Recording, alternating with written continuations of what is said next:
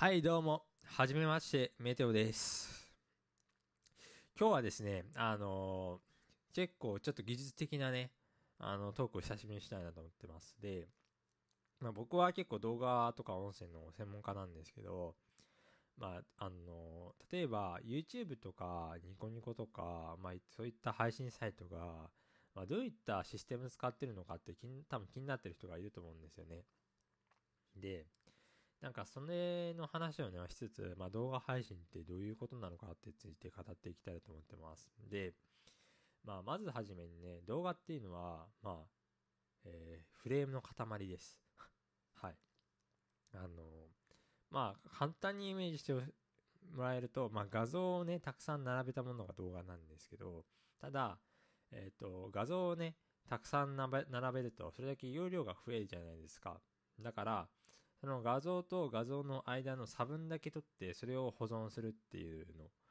があって、まあ、それをあのうまく使ったのが、まあ、動画コーデックって呼ばれるものですね。で、代表的なコーデックは、えー H264。まあ、皆さんが一番使われているコーデックですね。H264 だったりとか、あとは最近、えー出てきたのが H265。で、H265 に関しては、今現在 BS4K とか、あとかで使われたり、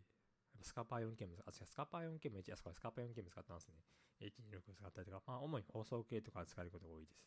で、あとは VP9 っていうコーデック。これ Google で作ったコーデックなんですけど、これは、えっと、Web とかインターネットの世界で使われることが多いコーデックですね。あとは最近一番流行ってるのが AV1 ってコーデックで、AV1 っていうコーデックは後で話します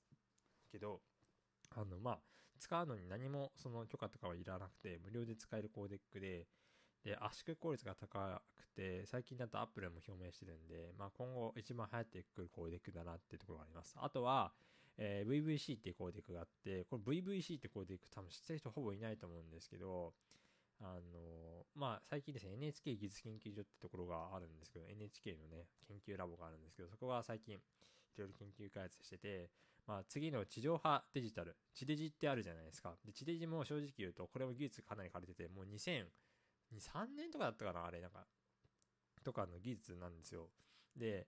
もうあの技術かなりもう廃れてて、結構圧縮効率も古い、えー、MPEG-2 ってコーデック使ってるんですけど、もうさすがにそれは使ってられねえよって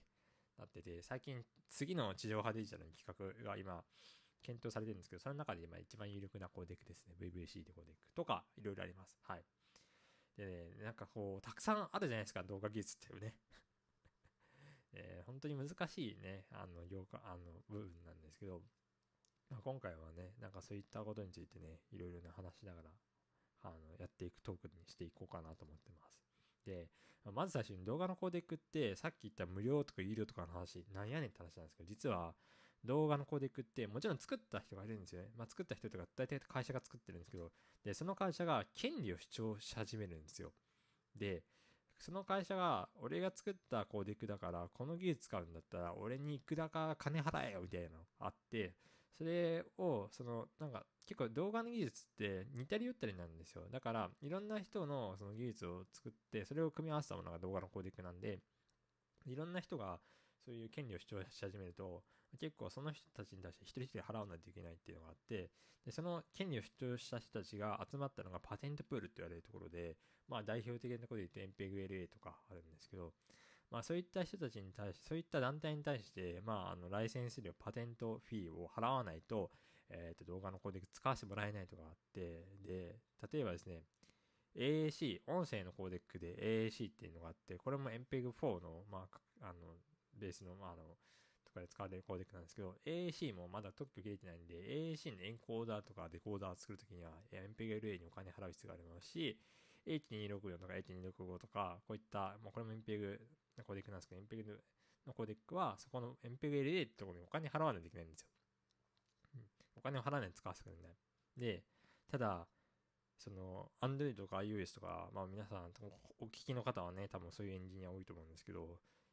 え、俺の、自分の会社のアプリ、そんなお金払ってないんだけど、みたいな。お金払ってないんだけど、みたいな。じゃあもう思う人多いと思います。で、実はですね、これはね、裏側があって、まあ、まずね、あの、このお金払うか払わないかの、あの、その、まあ、なんだろうな、制約があって、あの、まず最初に個人利用とかだとお金払う必要はないです。で、まあ、商用になるとお金払う必要があるんですけど、ただ、あの、このお金払う払うね、すごくあの、ね、素晴らしいあのシステムであのこうやってて、例えばですね、WebRTC で使われているオープンインチに抜くんって、あの僕のブログ記事が今2番目出てくるんで、あググった人は、あのもう一オープンインチに抜くんでくるんで、メテオでブログ出てくるんで、見てください。で、オープンインチに抜くよってコーデックは、まあ僕のブログに書いてる通り、あれはね、シスコっていう、まあ、通信メーカーがあるんですけど、あそこが全てそのライセンス料を払うことによって、ユーザーはそのオープン216のコーデックを使うことができたりとか、で、あと、Android とかで使われているやつは、まあ、イタリアム H264 っていうやつがあるんですけど、これは確か、A、ARM、ARM っていう、まあ、その、まあ、メーカーがあるんですけど、ARM が、まあ、作ったコーデックで、これに関しても ARM が、その、お金払うことによって、まあ、ただで、あの、Android ユーザーは、その、オープン出力のコーディック使ったりができるんで、あの、Android ユーザーはね、あの、今すぐね、ARM に 頭を下げた方がいいかなと思ってます。これあんまり全然知られてないんですけどね、これは、あの、実は僕は Android 会議の資料で、あの、作った時に、そう知ったので、実は ARM のコーディング使ったりしてるんですよね。とかね。まあ、そういった形で、大きい会社が負担してる、負担してくれてることによって、あの、使うことができるんですよ。で、えっ、と、このコーデック周りの話で結構深い話で言うと、Apple の、えっ、と、hihe。え、vc か、とか、HEIF、えー、HEIF と言われるコーデック、画像フォーマットとかあるんですけど、これは、あの、まさに MPEG のそのね、あの特許を使って、え作ったコーデックで、で、あの、ウェブ系の人ならわかると思うんですけど、まあ、Apple の端末、サファリって、WebP サポートしてないじゃないですか。WebP サポートしてないんですよ。で、WebP に関しては、あるいは VP8 ってコーデックのフレーム、VP8 のあの圧縮技術を使った、えもので、まあ、VP、えーとまあ、VP8 とか VP9 ってか、とか、そういうコーデックは、あの、お金がかからない。あの、Google が自分で作って、そもそも、最初からそのパテントフリーで、あの、作られたコーデックなんで、お金とか払う必要がなくていいんですけど、ただ、Apple あれ使わないんですよ。で、なんで使わないかっていうと、その Apple はもうすでに MPGLA っていうところに、もう莫大なライセンス費用を払ってるんですよ。だから、莫大なライセンス費用が払ってるのに、それ WebP とか使っちゃうと、ペイしたものが意味がなくなる。っていうところが実は iOS のサファリだってとか MacOS サファリは WebP サポートしてないです。ただ、えっ、と、今業界がですね、AV1 っていう、まあ、これも Google がまあ主体となって、あのその WebP8 の次世代コーデックなんですけど、まあ、AV1 ってコーデックを今進めようとしてて、もう業界がそれに追いかけるように、もう AV1 にしよう。今後は全て動画コーデックを AV1 にしようという、まあ、取り組みをなさってるんですけど、さすがにね、業界全体そういう流れになると、あの、Apple もそう、あの、H- HVC を、HVC をもうずっと使ってられるわけじゃないので、だからもう Apple もね、じゃあ分かったよ、俺たちも AV1 やれよみたいな、一応表明はしてるものの、まだあの iOS はサポートはしないので、もしかしたら iOS14 とかで入ってくるかもしれないですね。はい。まあそういった動画のコーデック周りのカオスな混乱でした。もうここだけで8分ですね。まあそういうのが本当に動画配信技術が多いんですよ。うん。まああとね、動画に関してはね、あのーめちゃくちゃね、転送量が増えます。あのー動画配信系の、えーまあ僕ももう世界的に有名な配信サイトだったりとか、まあいろいろやってるわけですね。名前言ってないですけど、うん。とかやってるんですけど、あの、よく聞かれるんですよ。あの、サーバー結構お金かかってますねって。確かにね、動画エンコードするのはサーバー、あのエンコードするにはもちろん CPU にかかります。でも、あのね、動画って一番お金かかってるのって転送量なんですよ。あの、転送量です。これ全く、あの、これ本当です。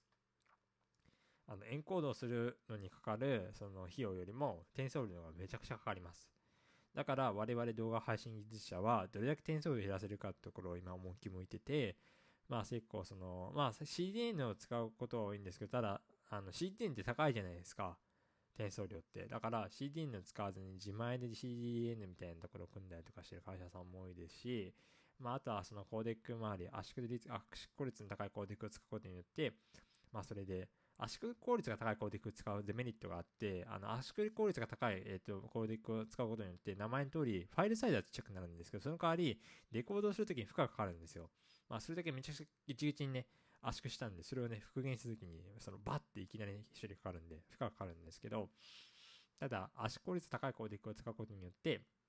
あの、それだけね、あの、負担を減らす、あの、点数量減らすことできるんで、だから結構あの、海外とかの主要なね、あの、例えば最近だと Netflix とか AV1 をもうモバイル、Android ユーザー向けにもうローンチしましたけど、まあそういった形でね、業界全体でそう手数料を減らしていこうっていう取り組みをなさってます。はい。っていうのが僕の知ってる動画の話でした。はい。はい。あのー、まあね、国内、国外、いろんな動画配信サービスかかってるんで、もしなんか気になることがあれば、ぜひお便りとかで、えー、ね、あの、言っていただければなと思ってます。はい。